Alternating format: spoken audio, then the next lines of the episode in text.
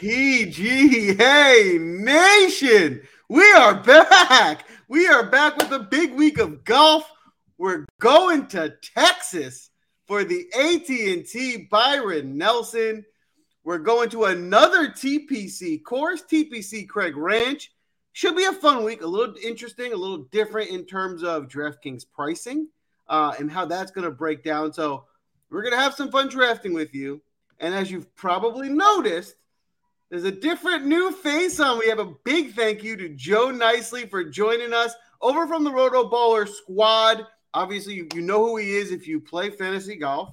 Uh, you can catch him at the Do the Turn uh, podcast. You also can catch him at Joe Nicely on Twitter. Joe, thanks for joining tonight. How you doing? Hey man, doing great. Happy to be with you all. Uh, looking forward to it. I think we'll have a lot of fun. Spencer uh, gave me a shout, so anytime Spencer asks, the answer is always yes. So uh, great to be with you guys. Well, we we certainly appreciate it. I know Spencer told me he's bringing in the big guns to take me down in the draft tonight, so I'm a little nervous to see what you got in the draft, but it's a, it's a lot of strategy, so we'll see what you got. Okay, um, all right, first timer, but uh, looking forward to it, man. Uh, I think it's a really fun thing. I, I, I like that y'all do this. Really cool. Well, thank you. I appreciate that. Um, of course, as always, the golf writer of the year, Spence. How you doing tonight? I'm doing well, Joel. Um, you know, it's nice to have Joe on the show this week. It's it's going to be a fun thing to run through this board with you guys here, and uh, I'm just excited to get going with it. I don't have much to say about last week, by the way. It wasn't the best tournament uh, for either one of us, Joel. It wasn't. We listen. My streak of drafting players that don't end up playing all four days, not because they missed the cut, because they're withdrawn, is is historical. So keep an eye on my roster because it's likely someone's going to withdraw this week. Just be be careful about that. Um, See, we didn't have Sia a great... has Sia hits multiple first round leaders. You have multiple withdrawals. That's where we're at. It's I've never seen anything like it because we can say that the Paul Casey one might be just being like making too volatile of a pick on that one. But Nate Lashley, I don't know where that came from. And the majority of the picks that you make are having that bad luck with it. So uh, most of it is not of your own to do with those bad picks. But I don't know. I mean, it's a when you have these contests, there's ebbs and flows to it. So I'm expecting you to get on a heater here very shortly. Well, I will say, Paul Casey's 100% my fault. That's the old classic, you know, fool me once, fool me 5,000 times. I could learn your lesson eventually. Uh, but yeah, the Lashley one, I, I get a pass for. That's just for unfortunate sure. luck. Um, but we, we, we, we saved the weekend on Sunday with a nice showdown Sunday. Um, you know, on the back nine on Sunday, I was in first place. I had five lineups in the top 10 or something like that. I was really, really close, but then it kind of fell apart. I didn't end up winning much. So anyway, we'll get back at it this week. Um, Byron, I appreciate. I tried to give you one of my best PGA nations that I could because you asked for. You had a long week. That's the best I can do. So I hope I didn't disappoint. Thanks for joining, audience. We're gonna need you to bring it this week. Uh, you guys have a real opportunity to take a win because there's no Sia, so you guys can you know you're drafting your own team. Um, Sia did win last week, uh, he, but he's not here to capitalize on picking the order and and running it back for a two-peat. So uh, we're gonna have to get a start fresh, a new winner this week. Uh, before we dive into things, Spence, can you give us a course breakdown? Yeah, so we've had back-to-back weeks of limited sample sizes for these courses. That is always a bit of a headache for me with how I build my model. But more of the problem starts coming into play when we dive into the 2021 weather altered event, where a massive torrential downpour turned the course into a rollout deprived setup. 34.5% of second shots took place from beyond 200 yards that week, which isn't to say that long iron proximity isn't going to still play a massive factor, but it would be normal for us to expect some reduction to take place there, even if it's only by a few percentage points. And that's where we get into this dilemma of trying to mimic a venue while not overdoing the projections from a simulation standpoint. I thought I made that mistake last week of providing too much interpretation into the course. So I instead went with a very basic model this week that looked at pretty much the most simplistic course specific numbers I could find. I started with 20% on par five birdie or better percentage each of the four chances daily will yield between a 42.2 and 56.5% birdie or better percentage, with three holes producing over a 50% mark. Strokes gain total at TPC properties for 15%. All TPC tracks somewhat resemble one another. And you might want to deeper dive into TPC Scottsdale since that's another Tom Weiskopf design. Strokes gain total on courses over 7,400 yards plus long iron proximity 12.5%. I know I just stated that long iron proximity will get marginally reduced. However, we should still be looking at around 25% of second shots coming from beyond 200 yards just because of the sheer length of the track. That's a significant total and one that modeled well with how players have historically performed at lengthier tests. I did 12.5% on strokes gain total on easy scoring courses plus easy to hit fairways. Water does come into play on 13 holes, but the venue still placed inside the bottom 10 when it came to penalty strokes for wayward drives. There's a reason why 25 under was the winning score in 2021. Weighted off the tee plus weighted approach for 15%. That took a combination of just your basic strokes gain off the tee and approach. It also added in a little bit more of long iron proximity and some distance to the equation. Strokes gain total in windy conditions, 10%. I always put that into a model when we get coastal properties or Texas events. 10% doesn't stand as an overbearing weight, but it is enough to shift someone up or down depending on how they find success in gustier conditions. And then I finished with strokes gain total on bent plus strokes gain putting on bent for 15%. That was a 70 30 split in favor of the total aspect of it. But I certainly think you could look at bent grass putting as a whole and go from there. I love it. I love it. I love it. Listen to that back. That's the best prep you can do to figure out who you're going to target with this week, what you're going to be your difference maker in picking golfers. Um, but we're not going to spend too long kind of breaking it down more. We're going to get right into the draft. Before we do, Zach, I have to agree with you. The audience does always bring it. So I apologize. I don't even know what I said to contradict that, but I, I agree. So if I said something, I take it back. Um, that's a good question. I'm sure Steven will, will be on at some point tonight. Uh, if he's owed pizza money, he will come and collect it. So no worries on that. Um, TPC Lee could be drafted today. Let's see how he's playing. I don't know, but without further ado, let's right into the draft board. Um, Spence ended up getting the honors of picking the draft order, as you can tell, even though he didn't win. So a little controversy on the order, but that's okay. Uh, Joe, you're going to be picking second. Me, audience, you're going to be going last. So, audience, as a reminder, send out a lot of nominations. We're going to take the first two doubled for your picks since you got two in a row, and then we'll keep the snake going. Um, ah, looks like Steven is here. Steven, some people owe you pizza money from last week, so I think it's time for you to collect. But with that being said, without further ado, Spencer, you're on the clock. So I had a player that graded to have one of the best statistical profiles I have seen for a course in a really long time. And don't get confused. I mean, it looks like my lineup's done right now with six Jason Days in there. I will throw it out there. Jason Day graded very well for me this week, but it's not him. Uh, and the player I'm going to take number one overall, it's just going to come down to his ability to be near even or better with the flat stick. I'm quickly going to run through some of the stats this week and then I'll mention who the player is. But I mean, you kind of get an idea of just how great of a fit he is for this course. So he is fourth in par five birdie or better percentage, first in par four average, third at lengthy courses that require long iron proximity, first in easy scoring, second when fairways result in less of a penalty for missing, first in wind, and third in sand save percentage. I am speaking of Justin Thomas. The putter is always more hit and miss than it is probably good or bad at a particular grass type. And I love how he's gained in four of his last six starts. I think he might be trending towards a victory here very shortly. And I'm going to take a chance that this is the tournament that he gets himself across the finish line. Especially uh, in a tournament in this field, it's hard to argue against Justin Thomas. I mean, in any tournament he plays in, he's a top five option here. I mean, he's certainly a top two option. Um, so yeah, I, I, like the pick. Yeah, um, I, am probably going there. Spencer doesn't, so uh, really good pick, Spencer. And and kind of another thing, guys. Maybe maybe we're kind of wandering off down there street a little bit, but week before major, uh, which is always something I kind of try to take into account. Uh, JT in the last few years has won twice uh, the week directly before a major, one before the PGA in 2018 and one before the PGA in 2020.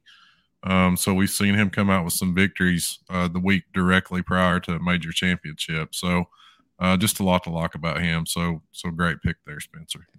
Yeah, thank you, Joe. I think you kind of have to be aware of who's coming to actually compete and who's coming to, you know, get their game into the point that it needs to be next weekend. I think Thomas is firing on all cylinders, and I think he wants to get that monkey off his back. And I think this is the perfect course for him to be able to do so. I like it. Joe, with your first ever DraftCast pick, you are officially on the clock. First ever, man. I've kind of bummed that JT's gone, but I, in the name of salary, I'm going to kind of drop down below the 10K range um, and go Will Zalatoris. Um, lock the ball striking, obviously. Uh, excellent from tee to green. Love him from 200 plus yards. Uh, the only concern here is the putter, uh, which, which, is a concern. Uh, we're going to need birdies this week, uh, undoubtedly. Uh, I think these guys are going to light this course up again. But but a win's coming for Willie Z at some point. Um, I, have really liked the form as of late, really all throughout this year. Um, after kind of taking a dip during the swing season, has really bounced back in 2022. Uh, and with the sub 10K price tag, uh, I, I'm I'm going to make him my number one pick this week.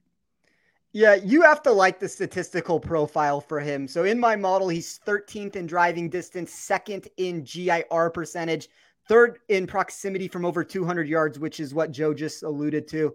Very good course for him. If he can make some putts, he has upside to win this contest. It's just going to come down. It's like Joe and I are taking very similar starts to this, where we're trying to find good ball strikers that have the game to find success. And if the putter comes to play, they can win the tournament. And if it doesn't, I still think both guys make the cut, but uh, the putter is going to be what either makes or breaks them this week. I agree. I think you know Will Willie Z is really great upside for his value there at 9400. So uh, you're right. If he if he sinks a few putts, he'll certainly compete, and you're getting him, you know, a little bit cheaper than some of the other the big dogs. who I like that value more. So I think it's a good pick. Yeah, he's a, he's a Dallas Fort Worth boy too. So you know, there's kind of that that hometown narrative there, which you can take that for whatever it's worth. But as Spencer mentioned, the uh, the ball striking from tee to green just kind of gives him a built-in floor uh, that I really like this week. And, and, if it's a break even week with the putter, then you know he's got he's got a PGA Tour win coming at some point, guys. So um, at sub 10k, uh, really like the price tag there. Feel like you're getting a 10k player for 9400 this week. Totally agree. Totally agree. Well, looks like we have Sia Nejad joining us in the chat. While Sia, we miss you on the show tonight. Of course, you couldn't be completely absent. So, audience Let's put an asterisk next to your name this week because you do have the help of Sia.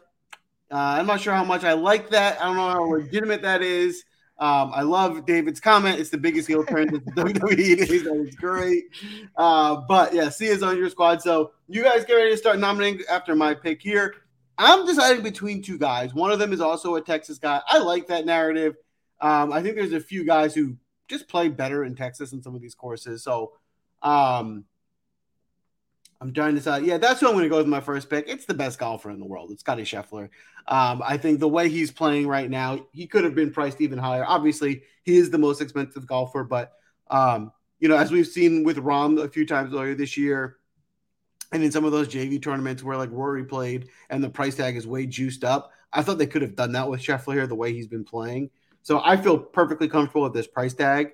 Um, you know, the my one hesitation, which is not a real one to consider, is the fact that it's unlikely. I mean, it's hard to think he's going to win every tournament this year. He's been so hot. There's got to be some area for him to kind of slow down or cool off. But I think he's pretty safe to get me in the top 10 or 15, which is, you know, what you'll need to compete. And if I can find some of the other winners or top guys elsewhere, I think I'm in good shape.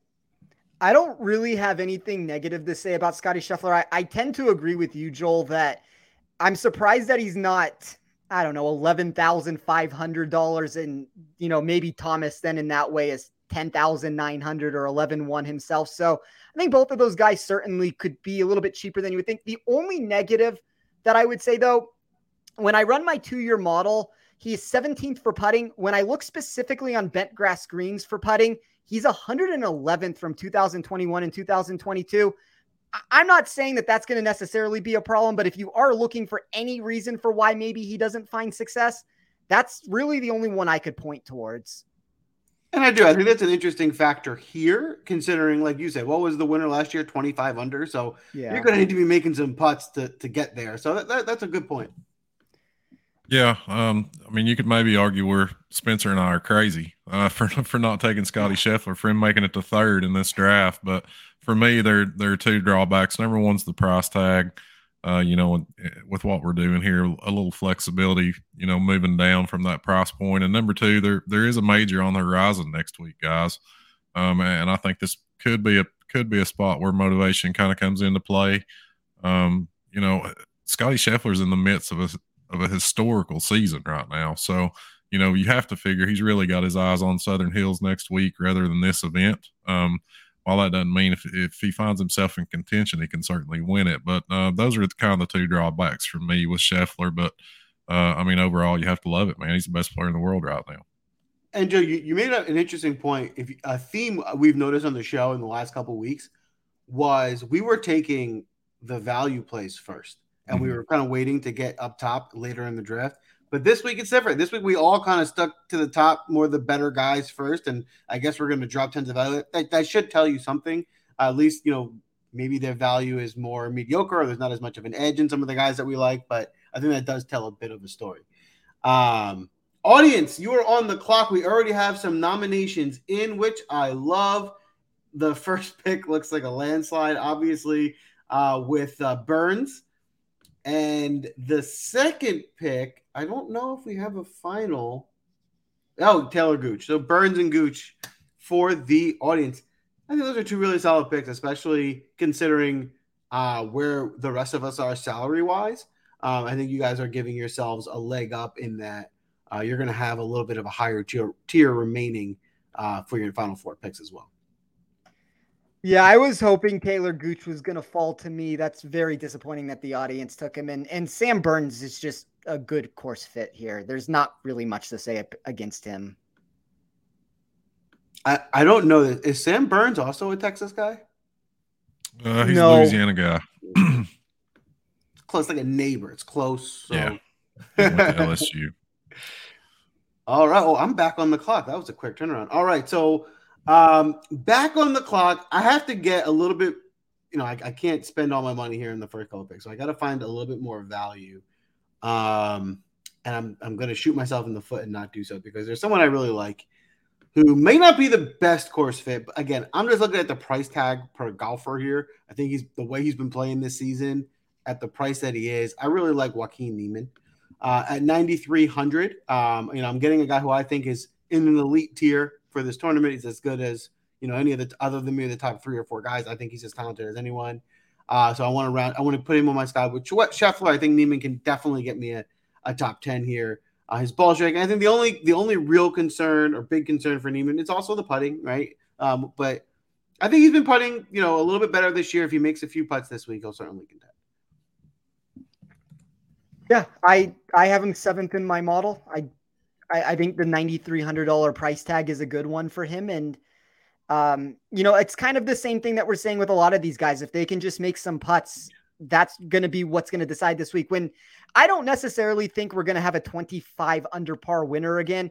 I think a lot of that, I mean, we had such soft conditions last year, so I don't think it's going to be quite that easy, but I think we're probably still going to be in near the 20 under range with it. So, you know, find me the guy that's the best ball striker that also gets hot with the putter, and that's the person who probably wins the golf tournament. Yeah. Yeah, I, I would certainly agree. All right, Joe, you are on the clock. Hmm. Lots of ways we could go here. I think I'm going to go. I'm going to save a little money uh, with this pick. Give me some flexibility later on. I'm going to go Keith Mitchell. Uh, I think he's maybe one of the most underpriced guys on the board this week. Um, missed the cut last week at Wells Fargo. Willing to toss that out the window. Tons of guys had had bad rounds uh, last Friday. Um, Mitchell had a one under, shot one under on Thursday, had a bad Friday, missed the cut. Uh, but I really like his form coming in. Had a T26 in this event last year. I think this golf course fits him really well. He's been excellent off the tee, uh, excellent on par fives, excellent, excellent from 200 plus yards. Um, so, so with this price tag, with the form, with the fit, um, I'm going to save a little money here and go down to Mitchell. Yeah, 26th at this tournament last year for Mitchell.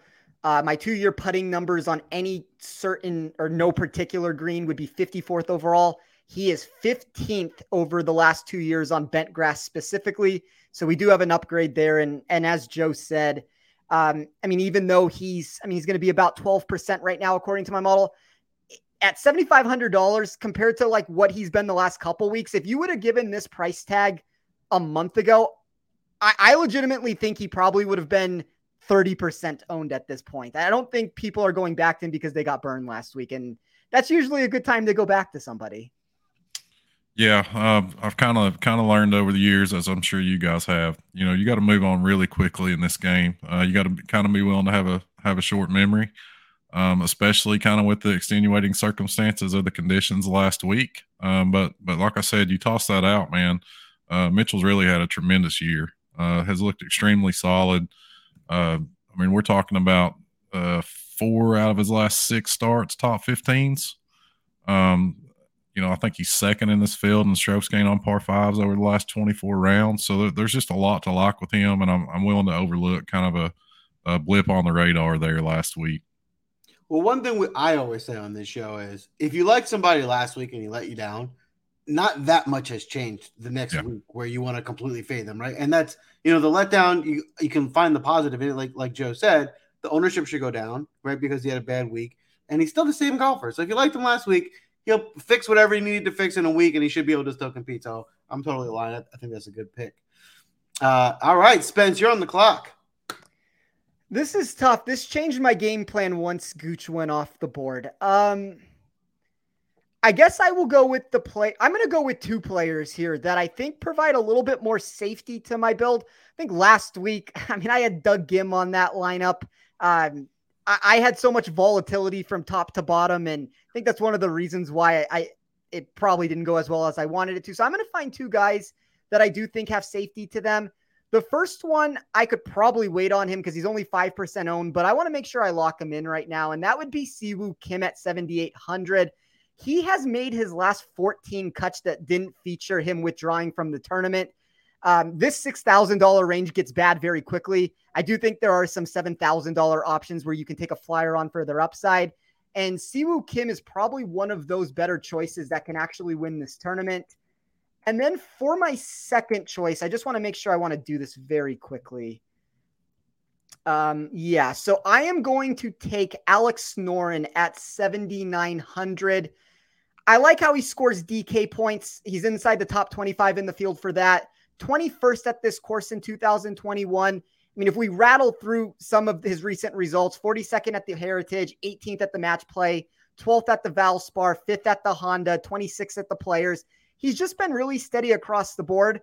Um, and a lot of the reason for that is just because his recent metrics are a lot better than the long term data I have on him. So he's 10 spots better in strokes gained total over his last 24 rounds, 23 spots better tee to green, 19 off the tee, and 37 with his approach. It's going to come down to how he can handle his long iron proximity. That's the one real struggle I have for him in my model. But everything else looks pretty good for me uh, for what I'm trying to find. And I think we're going to get a top 20 or 25 result with him in the $7,000 range. Yeah, I think those are those are two solid picks. Again, I think there there are certainly some guys we can go to for value. I think Noren graded out really well for me this week. We've seen him.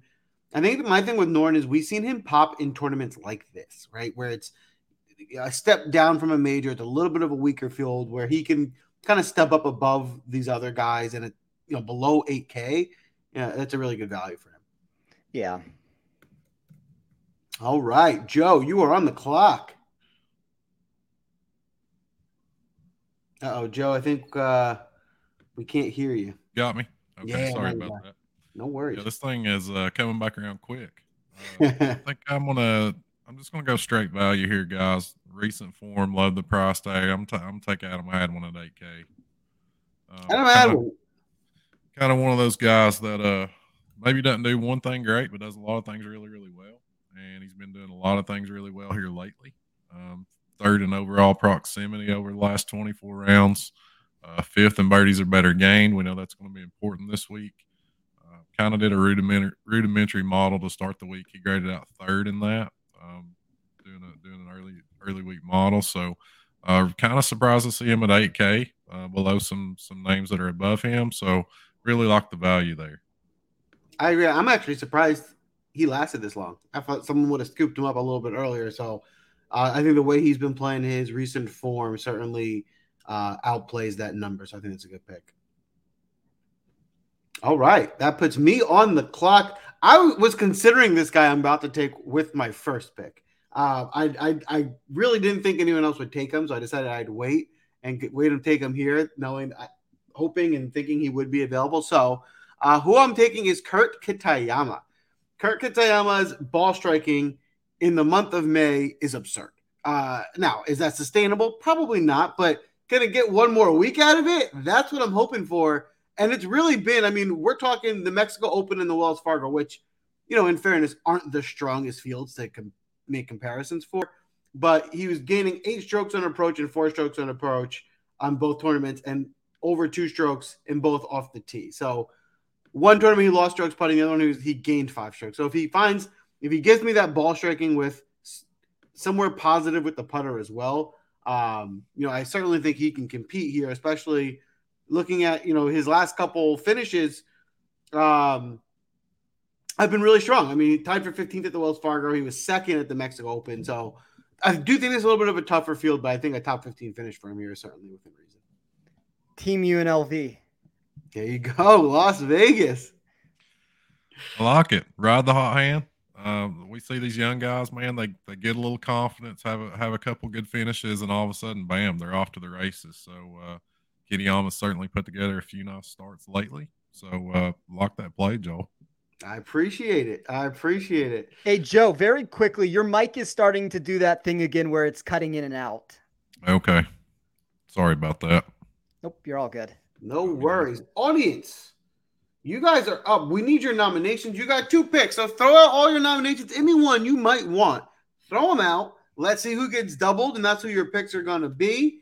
We have two thus far that are in between uh, Howell and so I don't know if Charlie is saying, you know, getting behind us with our Las Vegas, he went to UNLV, or if he's nominating the golfer whose name is Vegas. I think he's nominating the golfer. So we're going to stick with that.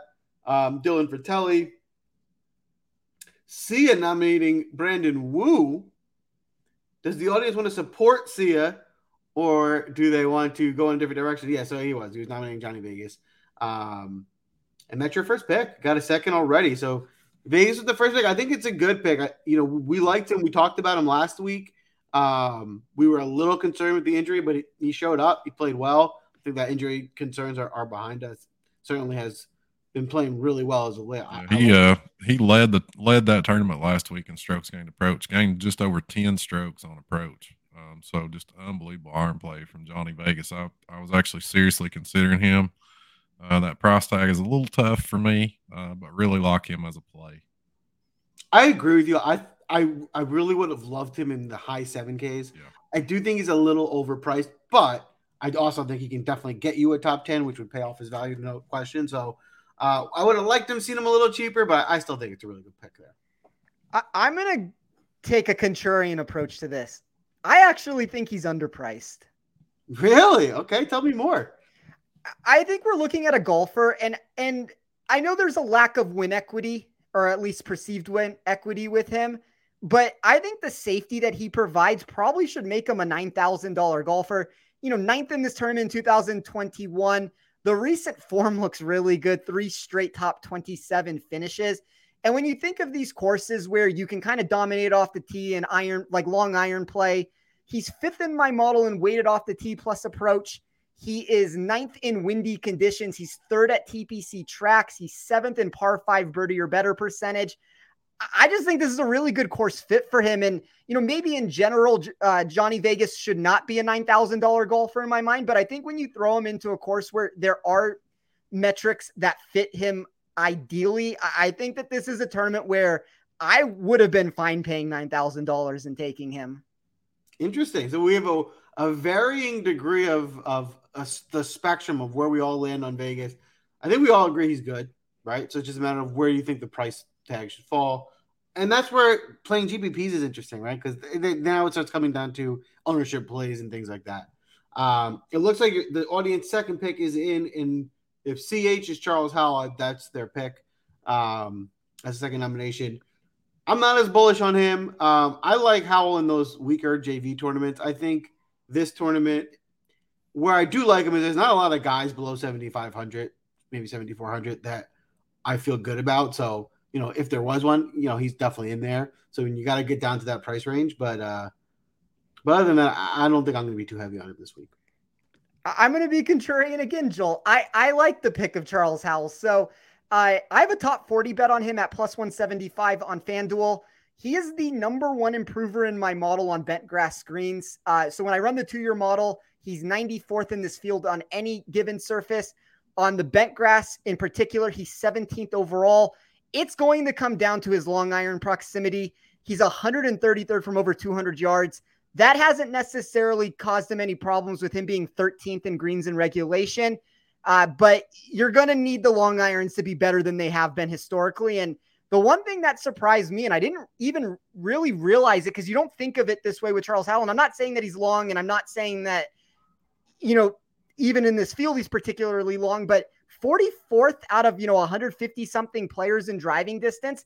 That's better than I would think for uh, Howell. So I kind of like the play. If he can carry some distance, have maybe a little shorter irons in, even if you move it to the 175 range and he hits a bunch of greens in regulation and he makes some putts, I do think there's a little bit of upside here. There, there you have it. The audience agrees with you. So I was looking forward to coming back next week and uh, laughing at all of you for taking the pick, but we'll see. we'll see how that goes. Uh, all right, I'm back on the clock, and I was hoping this guy would last to me. I love the way CT Pan is playing, so I'm gonna go ahead and take CT Pan. You know, I think I'm getting a good value with him.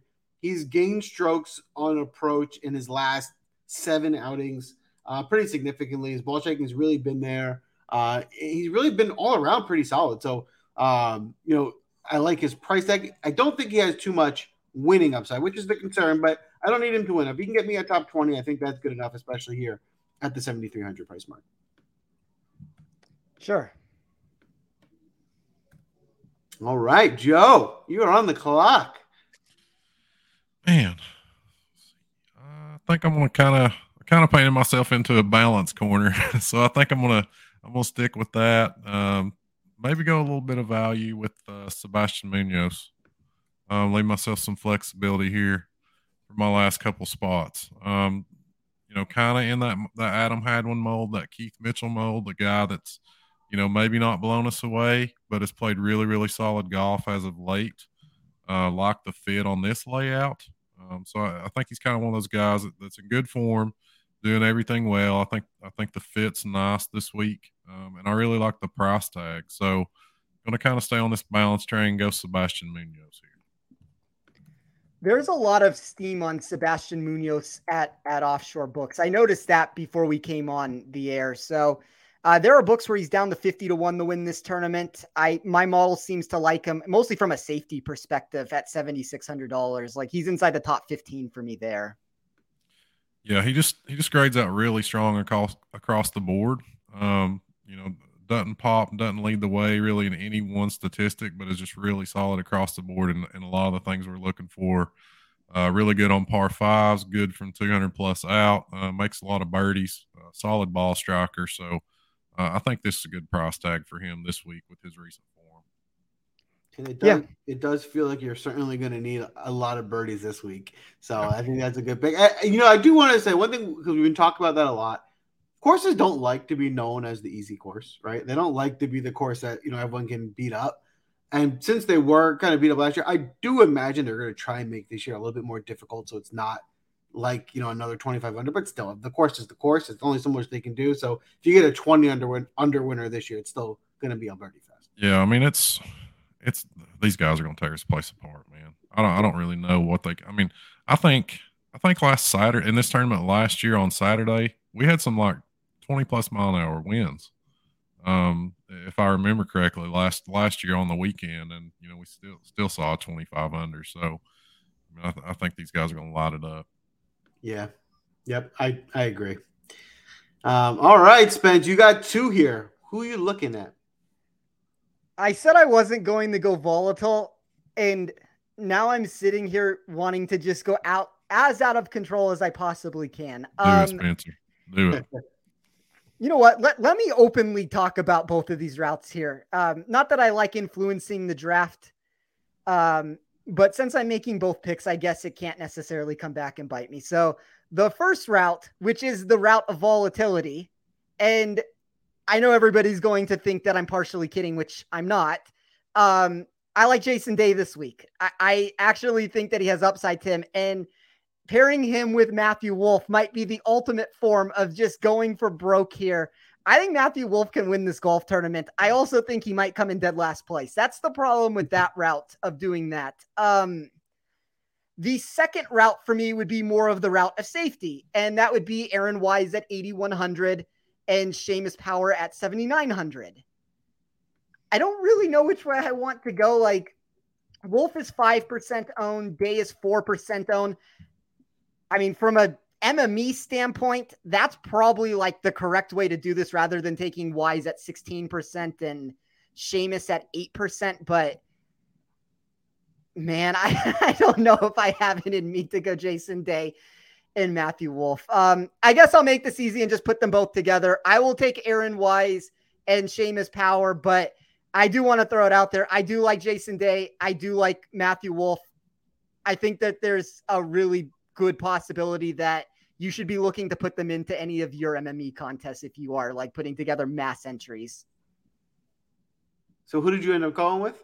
Uh, Aaron Wise and Seamus Power. Okay. All right. I Which like them. Which, by the way, Aaron Wise is also volatile himself. And now you have a 16% version of him, which is less than ideal, but my numbers really like him this week. Like, I, I kind of feel like with the way I've built my lineup so far, I do have. I'm okay with Si Woo. That that got me a little bit off. I don't think. I mean, Noren's going to be about 10%. It's a little bit more chalk than I would want, but even Seamus is like 8%. I think it's a mix and match of uh, high ownership versus kind of like middle ground type plays. So, um, to me, this is the safest lineup I've probably had in a really long time. And I mean, this that probably will mean that this lineup goes 0 for 6 when it's all said and done. But I I kind of like the safety this week, just trying to play things a little bit more conservative. And I do have upside in a lot of those spots I'm looking at. Yeah, I, I think you're. It looks like you're kind of taking Thomas and then a more balanced approach from there, which I think Pretty is much, a is a good strategy for this week. Yeah. All right, Yeah, Joe, you're on the clock. really solid picks there, Spencer. I agree, but I, I think it's really interesting. You touched on Matthew Wolff. I think he's a really interesting player this week. Um, Lent's going to help. Being able to take advantage of the par fives is going to help. And I'm telling you guys, this this dude, his game can change on a dime, and when he gets things going, uh, they they tend to go really really well. Um, so just seeing that little bit of life from him last week makes him a really interesting GPP. Um, I mean, it's not that long ago. He he was playing some really good golf down the stretch last year during the swing season, uh, and I really thought he would have a big 2022, but just just came out looking awful. So maybe something clicked for him last week. Um, so just glad that Spencer touched on him. I think he's worth keeping an eye on in GPPs. Um, that said, I think for this lineup, kind of left myself some flexibility. So I'm gonna I'm gonna go up to the top here. I'm gonna go Jordan Spieth. Um, Dallas Fort, Worth player can make tons of birdies. Um, we, we saw obviously the win at Heritage. Um, also a guy that we've seen play really well in weeks leading up to major championships. Um, so I think there's just a lot to like here. I, I left myself some flexibility with this lineup, so I'm willing to take a shot here with Spieth. I, I like the Spieth play. Um, you know, Joel and I were talking about it, Joe, before you came into the chat, and I think all these ten thousand dollar options, you can make an argument for any of them. Like, I'm not going to talk anybody out of playing any of that group, and I think Spieth certainly has the upside in GPP contests to find success this week.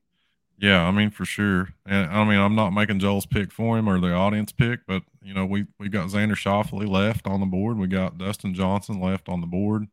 Um, this is, an extremely strong field. Um, so I mean I think there's certainly some some very interesting ways you can go with lineup construction this.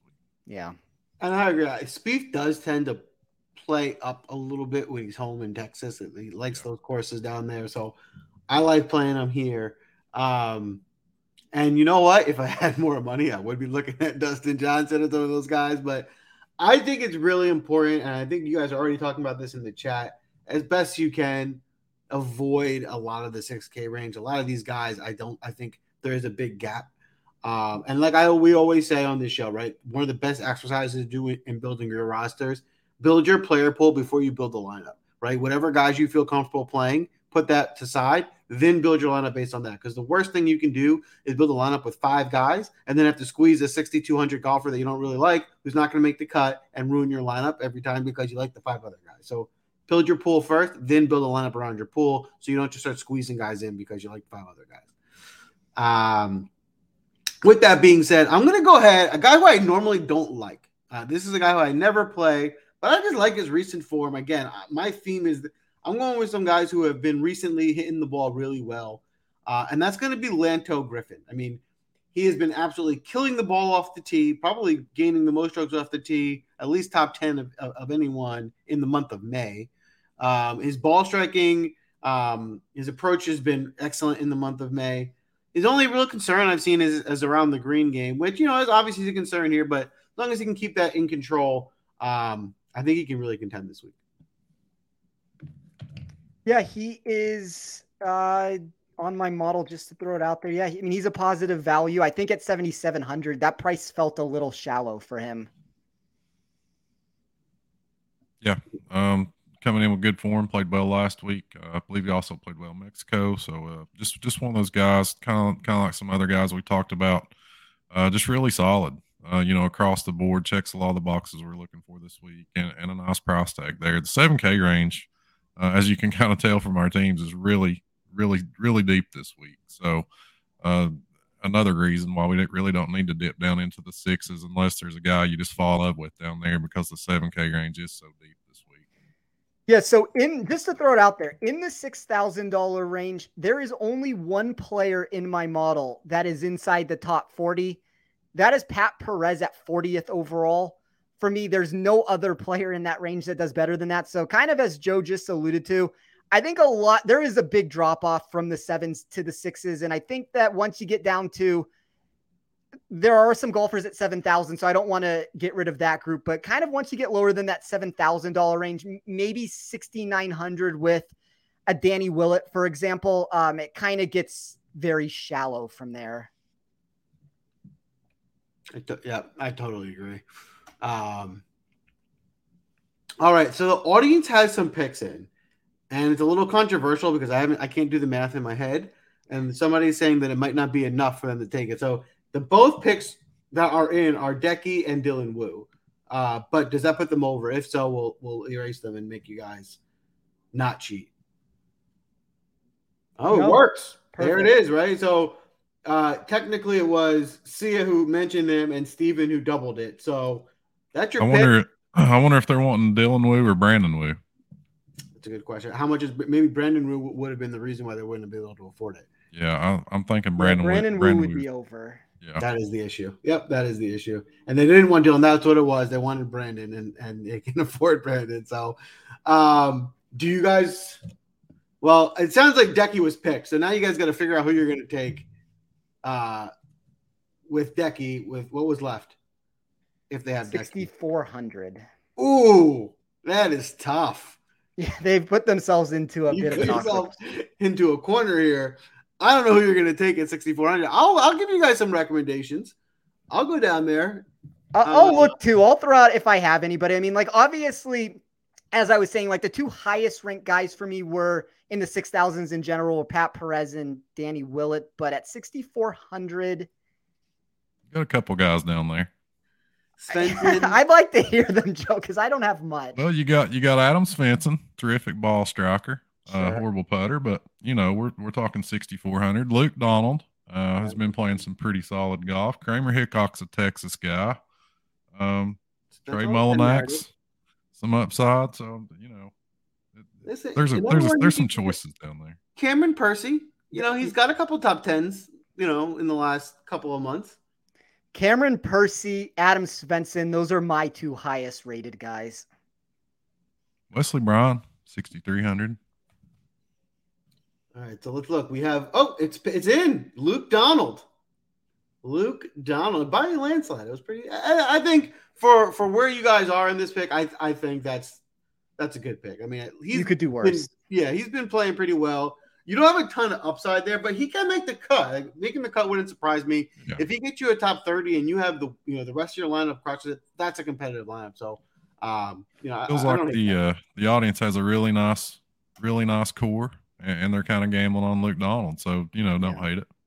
Yeah, Hideki, uh, kind of my my first just elementary model of the week. Hideki graded out number one, which is surprising. But Interesting. you know, there's there's the there's the injury issues. Fought through at the Masters, but uh, you know, obviously some some serious concerns leading up to the Masters for him. We haven't seen him since, so it's kind of interesting. Uh, oh wait, I'm getting pushback right now. The audience is now saying they don't want Decky.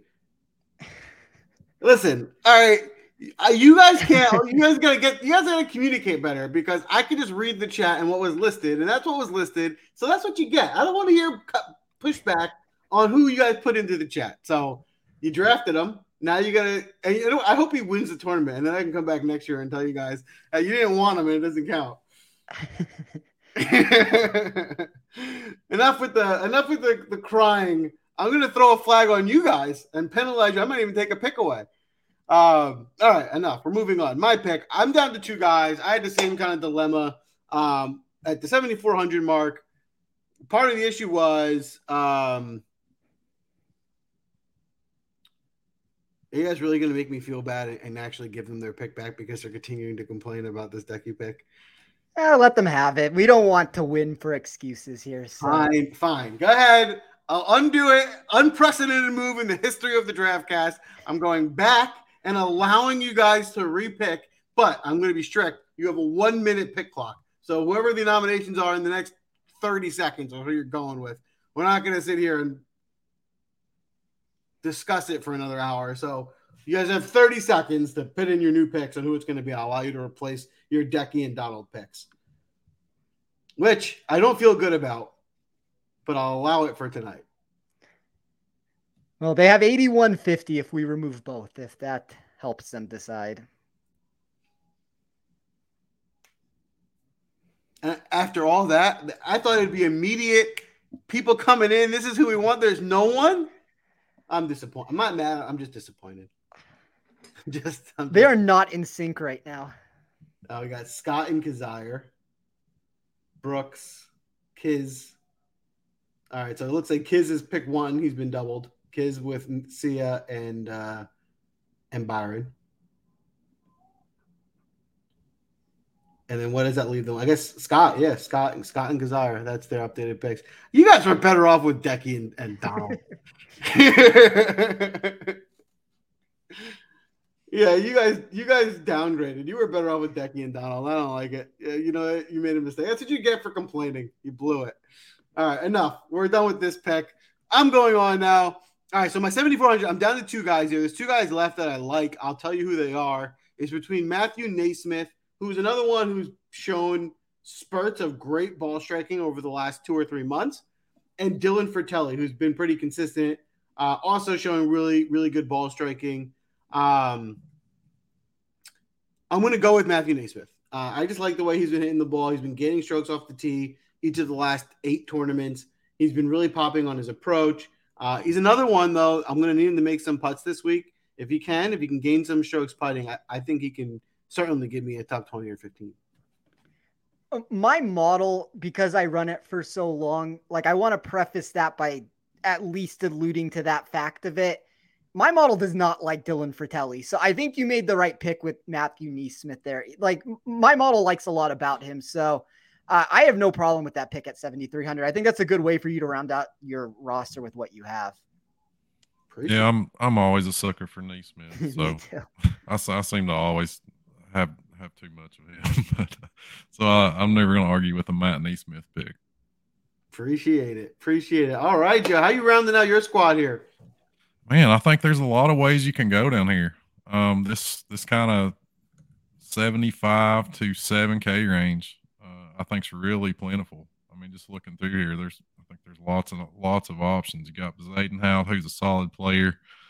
Uh, maybe not the the kind of birdie maker we're looking for this week. Uh, Tom Hoge's not not very far removed from playing excellent golf. Um, love the ball striking with him. JJ Spaun, another another ball striker that we've seen play really well this year. Uh, Aaron Rai has been good. Um, you know, the, the audience kind of mentioned Brandon Wu. Spencer and I talked about Matthew Wolff. There's there's tons of ways you can go. I'm gonna go Matty Wolff just to just to spice it up a little bit. Um, I think the upside you're getting there with 7,200 is huge. Um, there's also a, a lot of miscut equity there as well. Just to be honest, uh, maybe maybe last week was not the beginning of something, but just kind of a flash in the pan. But I, have seen this guy's game turn around quick, guys. Um, we, we, when he plays well, he tends to really play well. But we know that swings unor- unorthodox, but when things are clicking, they're really clicking for him. So uh, maybe maybe last week was the start of something. I like the upside there at seventy two hundred. I, I am not a Matthew Wolff guy. Bet him at 130 to 1 on DraftKings. Like at the very minimum, if you don't want to put him onto a DraftKings lineup, take the shot with him there. As Joe said, there is a ton of upside on him, and, and I do think he is very playable. And if Joe didn't just make that selection, I was probably going to make that pick. I don't think I could have gotten myself to leave this draft without him being selected. So uh, I love the pick, Joe. Yeah, I mean, here, here's the thing, guys. Everybody's got different amounts of risk tolerance, but if you're talking about a GPP, Matthew Wolff is kind of the perfect GPP play. There's not a lot of in between there. Uh, it's he's if he plays well, he's got a, a, chance to win this thing. If he doesn't, he's going to miss the cut. Uh, you know, it's you move on to the next week. But uh, I really like him as a GPP option at seventy two hundred dollars. Yeah, I was gonna say the same thing. He's the definition of boomer bust. He has a lot of upside, but also a lot of downside. So the other thing is don't be overexposed. If you're playing GPPs, you know it's definitely good to get him in, but you know you don't want to put him in too many lineups because that could ruin your weekend. Um, yeah, so yeah, totally agree. Not a not a core, not a not a core building block topic type of guy, but but definitely a, a nice nice one to have a splash in GPPs, a little exposure too. For sure for sure. All right, Spence, how are you closing us out tonight? So I know a couple of these guys are off the board now. Um, Patton Kizzire, Matthew Wolff, those were two players I was considering for this last pick.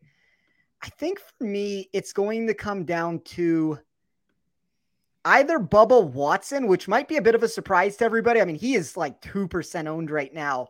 And I'm not really sure what to expect from him. And then the other one would be Luke List at 7,300. Luke List possesses a lot of those traits we were just talking about with Matthew Wolff, where you're going to like it's not for the faint of heart. You're going to have to be able to stomach playing him. I guess the third one just to throw out there would be Patrick Rodgers at 7,000. Like, obviously, these are all very volatile choices, but um, just because Luke List is 10% or roughly 10%, and I have so much ownership in a lot of spots. I guess I'm going to get cute with this pick, and I'm going to take Bubba Watson at 7,500 to get myself unique. He is not a birdie maker. I'm not really sure what to expect on a course like this. Like, there's really good upside on certain things that you look at, and then there's other things where you have problems. But I like his distance if that's, you know, comes into play. He's fine on par five scoring. I think that maybe he can make up some of the ground there that he doesn't make birdies on. He's good on long courses throughout his career. He's been good at TPC tracks. I don't know. Like, obviously, I kind of boxed myself into a corner a little bit. I wish I could have gotten up to 7,800. I would have preferred Maverick McNealy, for example. I think Sebastian Munoz, if he was on the board, was a name that I certainly would have considered. So, um, you know, it's kind of one of those things where you kind of have to pick and choose your spots here. And Bubba at 2% just kind of sounds intriguing to me if Wolff's off the board and that was the route I was going to go at, you know, 4 or 5%. I, I interesting. You know, scrolling through the board, he's crossed my eye a few times, and I was like, should I play him? I just keep going back to, nah, I can't play. I can't play. But, but you know, I think it's an interesting pick. I definitely something I, someone I thought about, and you know, you got to realize the last pick in the draft, a lot of these value guys are off to the board, so you got to kind of concede somewhere. So uh, interesting play, volatile as well, but interesting. I think he's going to make the cut. Um, mm-hmm. And if he can make the cut, then there could be something there. And it's going to be less volatile than a Matthew Wolff and Luke listing, in my opinion. That doesn't mean that those two guys don't make the or they end up making the cut and Bubba's the one that ends up missing. But I do think he's slightly safer than those two. And I kind of like the overall safety level I have on my lineup this week. I've I think I got burned so badly last week that it's just, you know, let's let's be more cautious this week. I like it. That's a wrap. That's the draft. I think everyone has some pretty solid squads here. A lot of strategy comes into play this week, trying to round out your squad. Uh, we actually fully avoided the 6K range altogether as a draft, which is tells you something. Um, I really, really like what Charlie said. Uh, I put his assignment up. New segment. Who's surprised that wasn't drafted? Yeah, we're gonna do that. We're gonna go through, and everyone's gonna give one person that um, put it in the chat who you're surprised when drafted. We'll each give one. Before we do that, though, do us a favor, give us a follow, hit the like button. Goes a long way. If you like the draft, let us know. Also, put in the comments whose team you like most. Whose team do you think is going to win the draft this week? We'll let you know who the winner was next week. They'll pick the draft order. We're going to have some fun with it. Um, Spence, kick us off. Who were you uh, the biggest surprise that wasn't drafted? I guess to me, it would be the player that my model has to be the highest projected owned player left on the board that wasn't taken, which would be Maverick McNealy at 7,800. I think it's a good price for him. I have no problems with anybody that wants to play him at 15%. Um, I considered him. It just was one of those things where it didn't quite work out for my lineup construction the way that I put it together. I made decisions where I decided to go with Alex Noren and Seamus Power over him, but I don't have a problem with anybody that wants to play McNealy. So I think at 15% and 7,800, uh, he's an intriguing option. How about you, Joe? I'm gonna cheat here a little bit. I'm really surprised we didn't get a didn't get DJ and Xander in there. Sure. Um, I mean that's you know it's it's kind of crazy, but also there there's a lot of depth and a lot of uh, you know if you kind of go with a balanced lineup, I, I can I can see leaving those guys out, but I'm really surprised we didn't get either in. And uh, a guy kind of in the Matthew Wolff mode that I that I like in GPPs. I'm kind of I, I almost went there myself, but uh, Cameron Champ. Um, I, I, think he's a ride the hot hand type of play, and, and, the putter's coming around. He's looked really looked really good. I think this is a golf course where he can take advantage of his length. So kind of surprised that Cameron Champ didn't come off the board at 8K. Yeah, I think those are those are good ones. I, am echoing a little bit in the chat. I agree. I'm surprised no one took KH Lee. We always talk yeah. about KH Lee here. It's a course fit. He's also the defending champ. Uh, so obviously, uh, you know, he likes this course. I will be exposed to him some this week. Um, you know, his, his form is a mixed bag. He's hit or miss. He's, he's a volatile play, but you know, yeah, he, that that seven K range is just so deep. Well. It is. Yeah, and as you can tell, I mean, I can't. I'm, I'm not going to count them all now, but we drafted at least ten guys in the seven K range, so that's that's a lot of depth right there already on our rosters. Um, just really quickly, like when I ran this for pure upside, um, Xander and Dustin Johnson kind of, and it's not a surprise. These are two of the most expensive players on the board they were second and fourth for me for win equity. So I'm kind of surprised too that nobody took a shot on either one of them. I can I can understand the DJ thing. I mean, he got married. He's he's coming off a layoff. We got a major next week. Um, but Xander just kind of never fails to be solid. So, you know, I, I think I, I think Dustin's going to be very good this week. I'm going to throw that out there. I think at sub 10% ownership, if Dustin goes off there, that's somebody I'd be very interested in in potentially being double the field on him. Yeah. And the last guy I'll throw out there before we wrap up is is Matt Kuchar, who tends to play better in Texas. He likes these courses. He has a good history here. He's affordable. Again, I think it goes back to what Joe keeps saying. It's just been really competitive in the 7K range. Is a lot of guys that we're going after. So um, and I think that I think that answers the question I asked earlier is you know, we've been kind of targeting the 7K range early in most drafts. Not today. I think it's because there's depth. So you can find the guys there later. We, we all kind of felt like we had options and we wanted to target our, our top guys first. So that's the story for this week. It was a great draft. We're almost done, but we're not done yet. Before we wrap up tonight, we're going to give you our first round leaders. We're going to give you our outright tickets. Then we're going to send you home to make some money. So, Spence, why don't you kick us off? Who are you looking at in the outright market this week? So I have five players that I bet this week. I went to the very top of the board. I took Justin Thomas at 14 to 1. just for all those metrics that I talked about for why I liked him. Matthew Wolff, 130 to 1 on DraftKings. Si Woo Kim, 65 to 1 FanDuel. Ryan Palmer, 120 to 1 FanDuel. And speaking of the guy that I was surprised wasn't taken, Maverick McNealy 50 to 5 to 1 DraftKings. All right. All right. I like it. I like it. Um, Joe, do you have any outright bets for us this week? Uh, just a couple. Uh, you know, I don't want to go too far down the board. I mean, obviously, you you know, you like a JT, you like a Willie Z, Scheffler. Uh, I'm not going to go there from an outright perspective. I, I think I'll probably start with Sam Burns, like twenty to one. Um, I think he's he's kind of showing a tendency to play really well on uh, a subset of golf courses, kind of like Bubba Watson. Um, you know, we've seen him win at Valspar twice. We saw him log a runner up here last year, so I wouldn't be surprised to see him play well again here this year. Uh, Cam Champ's interesting to me just for the upside at 65 to 1. Um, you know, I think a win's coming at some point again for him, and, and, he's in a nice, really nice stretch of golf. And, and Keith Mitchell at 75 to 1. Uh, also really interesting to me. Yeah, I, I like those picks. Um, for me this week, I, am going to give my first outright's an interesting one. It was someone that we would loved last week. Everyone was all over, and he wasn't mentioned tonight, which I find to be interesting, right? It's just one week. What happened? Sepp Straka at 80 to 1. Um, you know, people have been all over Sepp, his recent form. Didn't play well last week. People kind of came off him. I still think a lot of that upside is there just a week later. So at 80 to 1, I think you get a good number. At didn't, didn't play bad last week.